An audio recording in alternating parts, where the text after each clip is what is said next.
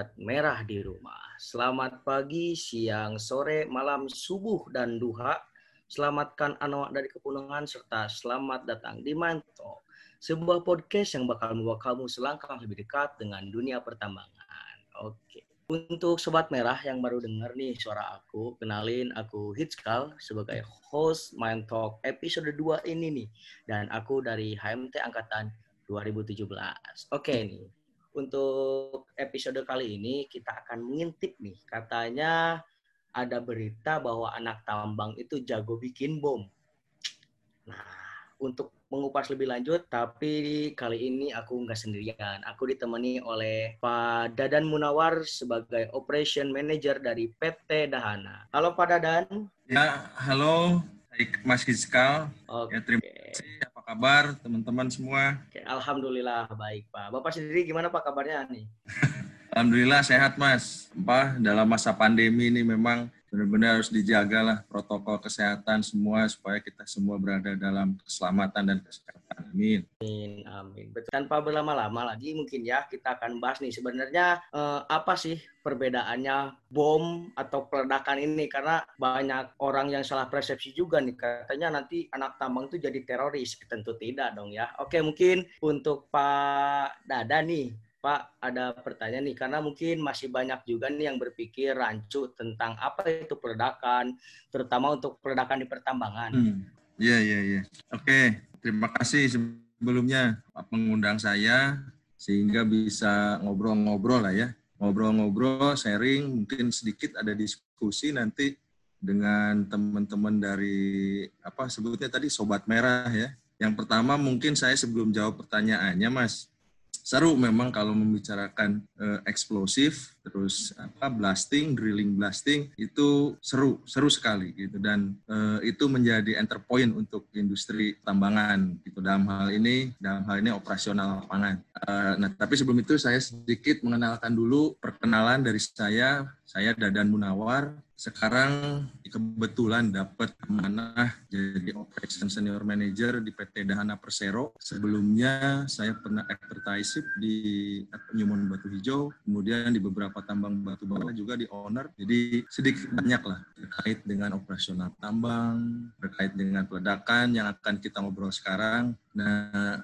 PT Dahana Persero sendiri itu adalah perusahaan BUMN gitu, badan usaha milik negara. Boleh saya bilang satu-satunya perusahaan negara BUMN milik negara Republik Indonesia yang bergerak sebagai produsen bahan peledak komersial. Ingat kata kuncinya itu produsen. Jadi kalau perusahaan Indonesia lainnya eh, apa yang memiliki izin kait dengan bahan peledak itu ada sebagian yang memang eh, apa memproduksi juga tapi lebih banyak yang memang importir. Jadi apa kebanggaan juga buat negara kita ada satu perusahaan nasional negara milik negara yang well established apa diakui diakui produknya diakui kualitasnya baik di dalam negeri maupun di mancanegara di luar negeri. Ya tadi menjawab pertanyaan pertama ya. Tadi apa menarik padakan itu pengeboman gitu. Uh, jadi stigmanya negatif memang ya kalau udah nyebutin bahan peledak di negara Indonesia tuh uh, apa kurang lebih jadinya asumsinya jadi negatif nih gitu kan orang jadi ke teroris asosiasismenya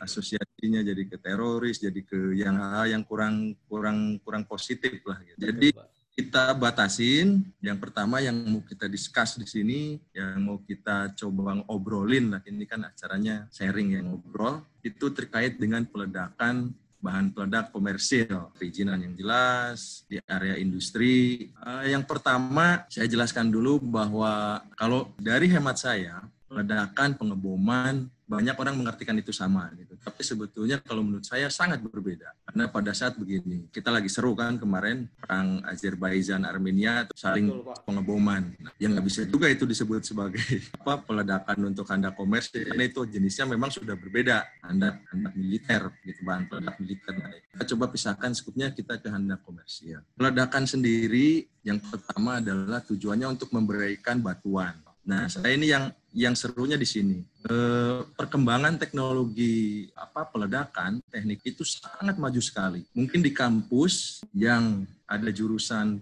teknik pertambangan itu hanya mengajarkan teknik peledakan yang akan diaplikasikan di industri pertambangan. Tapi sebetulnya teknik peledakan sangat luas sekali aplikasinya ada eh, untuk safety fuse. Safety fuse ini banyak digunakan baik untuk pelontar roket, baik untuk eh, termasuk kalau kita punya mobil di rumah, SRS, sistem airbag-nya, itu ada fuse-nya dan itu dikategorikan sebetulnya sebagai bahan peledak. Kemudian kembang api, kembang api, kembang api juga sebetulnya dikategorikan sebagai bahan peledak. Kita peledakan dalam industri pertambangan ini adalah tujuannya untuk memberikan eh, apa material batuan yang artinya kita akan mengekstraksi dari hasil apa material batuan tersebut tentunya hasil bumi eh, apa sumber daya alam gitu ya. Yang di situ eh, mungkin ada bentuknya batu bara ada bentuknya ore atau biji ya. Itu biji ada emas perak tembaga copper gold zinc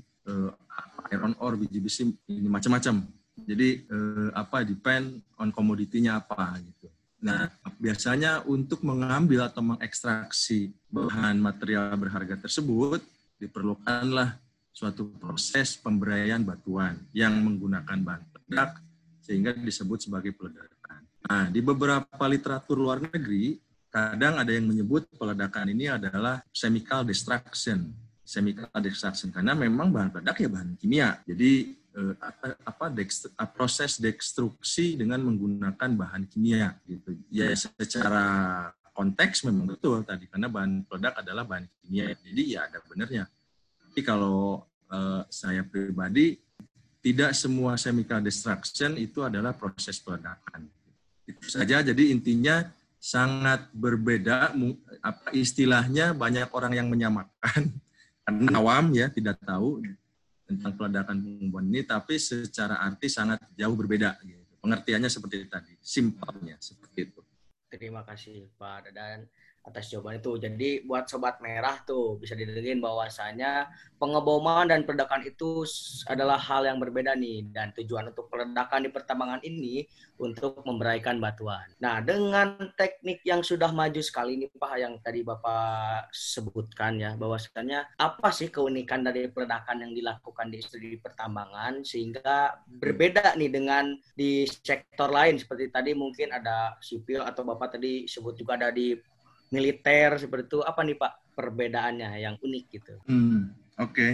um, apa perbedaannya gitulah ya? Keunikannya peledakan di industri pertambangan dengan peledakan di sektor lain. Seperti contohnya lah konstruksi gitu. Atau proyek sipil atau militer pertahanan dan macam-macam. Ya kebetulan memang Dahana memiliki empat divisi, divisi mining pertambangan, yang kedua divisi quarry and construction, yang ketiga divisi oil and gas, yang keempat divisi apa defense military. Jadi ada empat divisi kita. Kebetulan saya di mining karena basic saya mining engineering. Eh, saya direkrut Dahana di eh, apa division mining gitu. Nah betul tadi memang masing-masing aplikasi ini eh, apa menimbulkan jenis bahan peledak yang berbeda-beda gitu. Walaupun secara rumpunnya itu hanya ada dua bahan peledak high explosive and low explosive. Tapi memang dalam derivatifnya, turunan produksinya, tipe jenisnya itu sangat berbeda-beda karena disesuaikan dengan aplikasinya. Dahana divisi mining, divisi untuk apa pertambangan.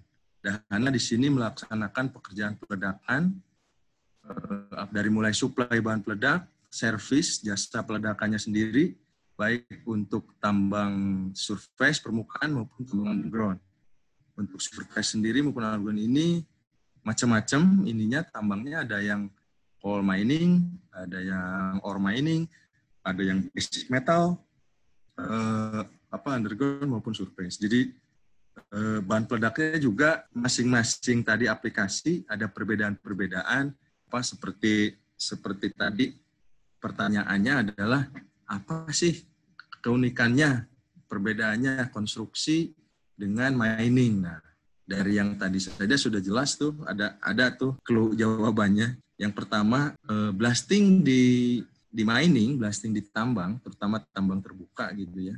Tentunya large scale blasting gitu. Artinya bisa dilakukan dengan skala besar dan umumnya memang skalanya besar gitu blasting. Mungkin kalau teman-teman lihat di YouTube di video seperti itulah skala besar itu blasting di luar negeri.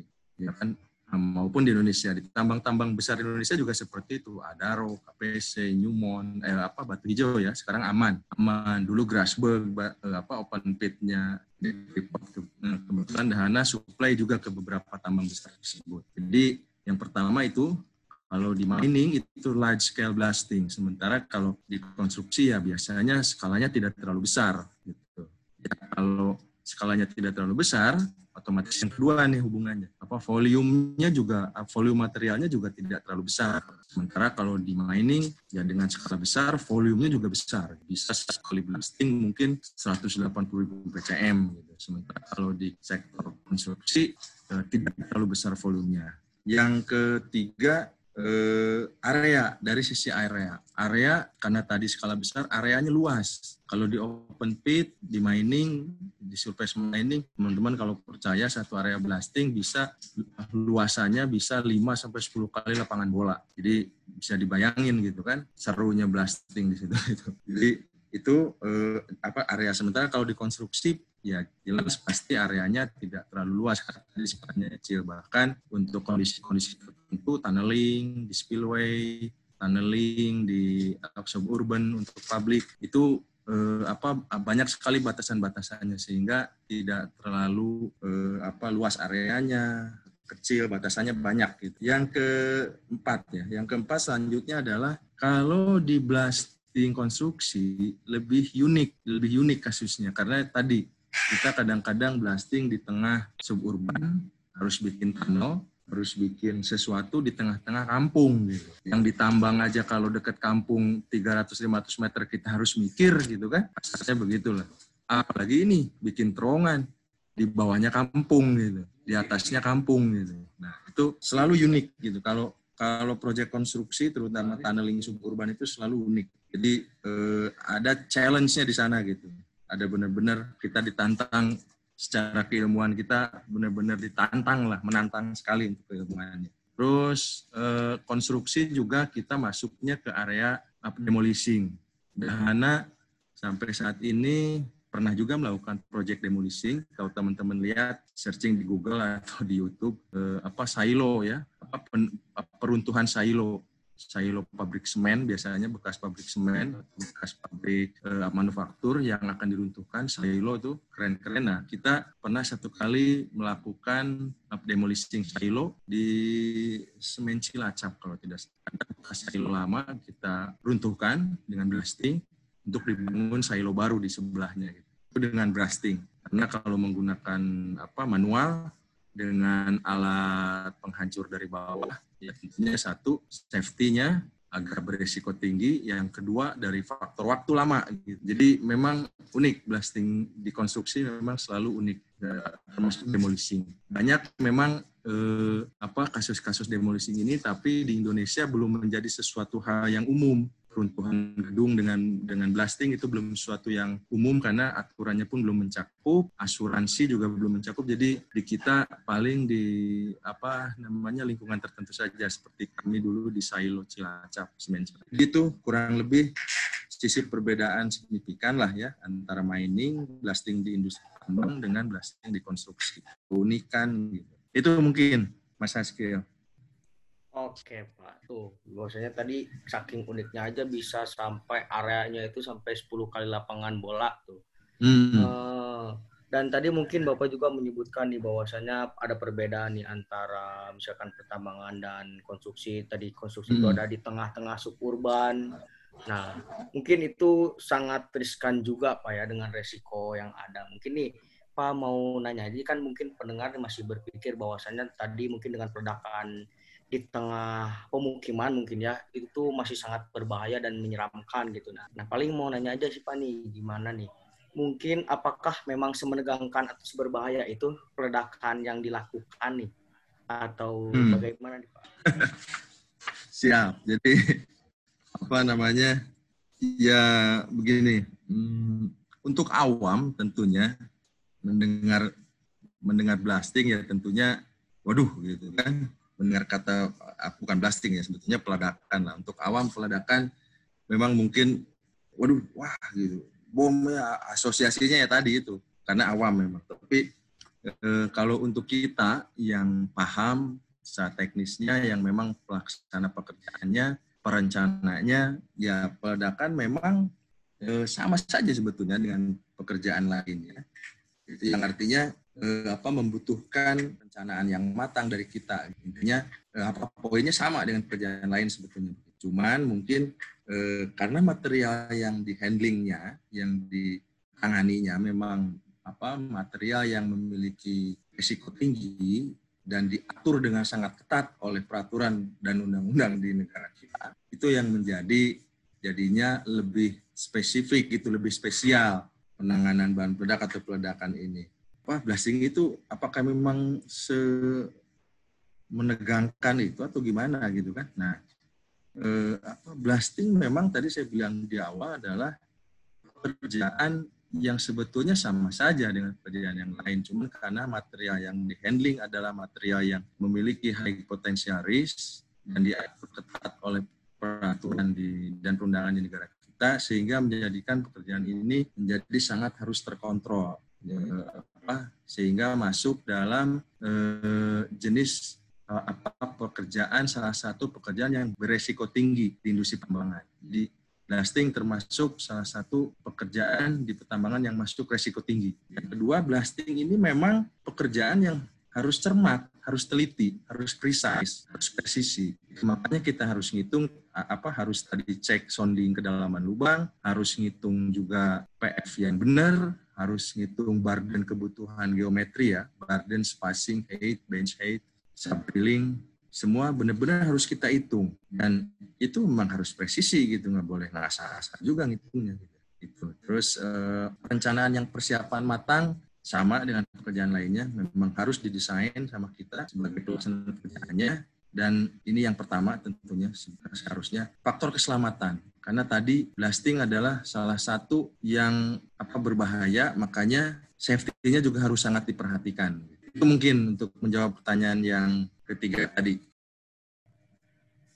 Oke, jadi untuk sobat merah di rumah nih itu tadi udah jelasin sama Pak Dadan tuh bahwasanya ternyata peledakan itu nggak semenakutkan itu gitu karena dari awal hingga akhir itu sudah ada runtutan prosesnya yang jelas dan diatur oleh peraturan dan undang-undang serta pekerjaan peledakan ini karena pekerjaan yang harus presisi dan cermat nih karena harus memperhatikan faktor keselamatan dan faktor safety juga tuh tadi.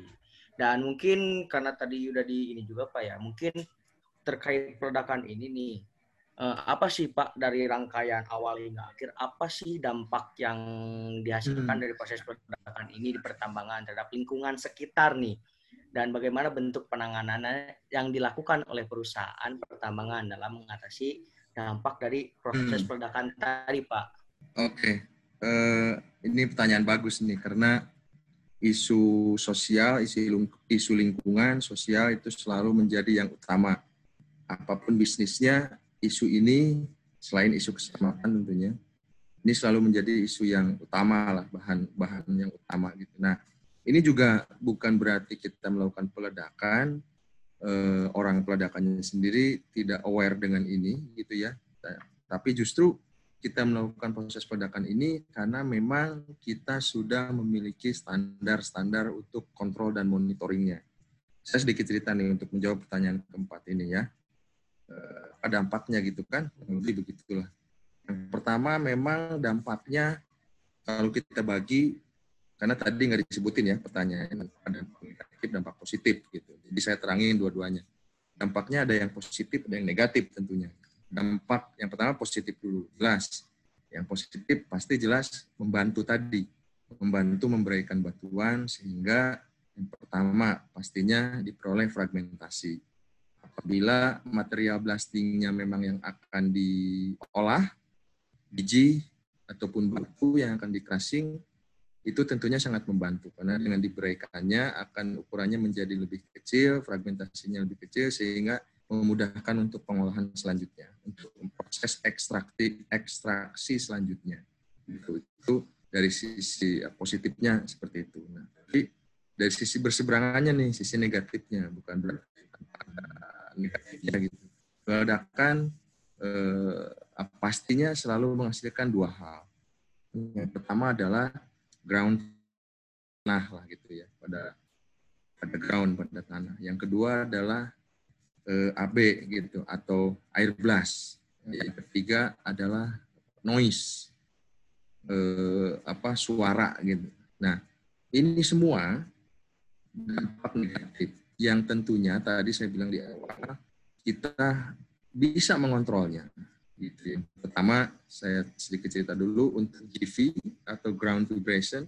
Proses yang kita lakukan adalah monitoring dan kontrol. Artinya dari GV ini kita bisa maintain apa monitoringnya terhadap lokasi sekitar. Biasanya dilakukan pengukuran dengan menggunakan alat ukur seismik atau eh, blasmet atau banyak ininya alatnya jenis alatnya tapi yang jelas alat untuk mengukur getaran ini rutin dilakukan di lokasi-lokasi peledakan yang memiliki area kritikal artinya dekat dengan pemukiman atau apa villagers community dekat dengan public facility dekat dengan tadi suburban tadi seperti itu. Jadi ini rutin dilakukan monitoring. Dari monitoring itu kita akan dapat data untuk memodifikasi teknis peledakan kita atau metode peledakan kita.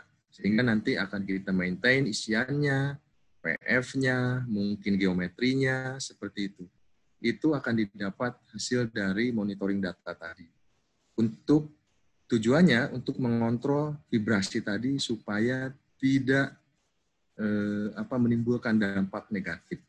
Negatifnya seperti misalkan jalan jadi pecah-pecah, lereng tambangnya jadi rontok, jadi longsor, dinding roof atau eh, apa dinding tunnel terowongannya jadi retak bahkan jadi runtuh ataupun rumah-rumah di sekitar pemukiman bisa retak-retak juga bergetar sehingga retak lah gitu rusak. Nah itu dilakukan untuk menghindari potensi tersebut, potensi tersebut. Makanya dari monitoring data, kita maintain desain peledakan kita supaya bisa mengkontrol. Karena mau tidak mau pasti peledakan akan menghasilkan getaran. Getaran itu berapa besar, berapa kecil, itu yang akan kita kontrol dengan memodifikasi teknis peledakan dan metode peledakan kita. Yang kedua, air blast. Air blast juga sama. Prinsipnya sama tadi dengan GV, modifikasinya supaya tidak terjadi hal-hal negatif tadi. Blast ini kan ledakan udara. Ledakan udara sangat berbahaya. Eh, apa bisa menimbulkan efeknya macam-macam juga gitu ya. Apalagi makanya dilarang blasting pada saat konversi udara sedang tinggi di sore hari. Makanya sangat dihindari di sore hari sebetulnya karena konversi udara sedang tinggi di situ.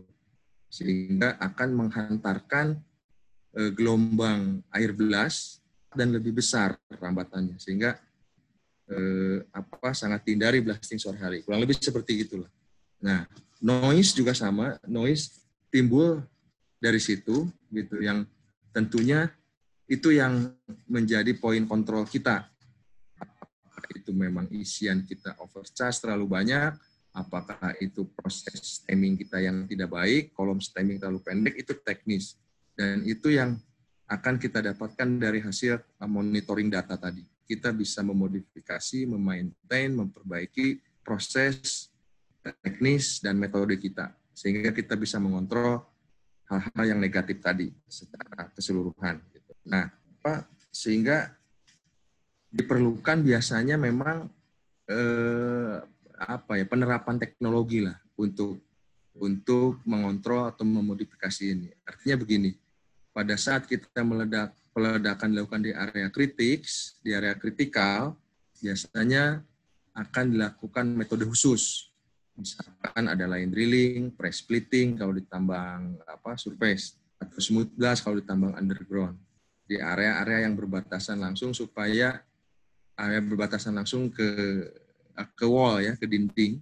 Kita biasa melakukan kalau di surface press splitting, line drilling, atau kalau di underground di area perimeter blastnya kita melakukan smooth blasting dengan jenis dan bahan peledaknya apa jenis khusus tertentu. Itu sehingga meminimalisir resiko getaran yang ada nantinya. Kalau untuk underground akan meminimalisir eh, apa nama overpeak-nya kalau di surprise kita sangat juga untuk meminimalisir getaran dan backbricknya sendiri sehingga tidak merusak dari desainnya, desain tambangnya. Nah, itu dari eh, apa dampak terhadap lingkungan intinya tadi poin-poinnya dari hal-hal negatif tadi GV, ground vibration, air blast, noise kita bisa memonitoring hal tersebut dan dari data tersebut data tersebut kita bisa melakukan apa kontrol untuk peledakan selanjutnya. Begitu. Oke. Mantap sekali ya guys tuh untuk sobat merah di rumah tadi sudah sangat jelas ya mungkin dari Pak Dadang ini dari proses dari peledakan itu sendiri, jenis-jenisnya apa saja, terus dampaknya bagi lingkungan apa dan bagaimana nih memonitoring si efek dari peledakan ini. Luar biasa sekali hmm. nih. Paling Pak Dadang terima kasih banyak nih untuk waktu dan kesempatan untuk bercerita bersama para sobat merah yang ada di rumah. Siap, siap. Oke, itu dia tadi sobat merah. Semoga bisa menambah masukan atau insight baru nih bagi sobat merah yang mendengarkan dari Main Talk ini dan ditunggu untuk Main Talk di episode selanjutnya. Pokoknya terus pantengin terus dan sampai jumpa di episode berikutnya. Pokoknya Mainfest 2000 21 let's talk about mining. Oke, sampai jumpa. See you.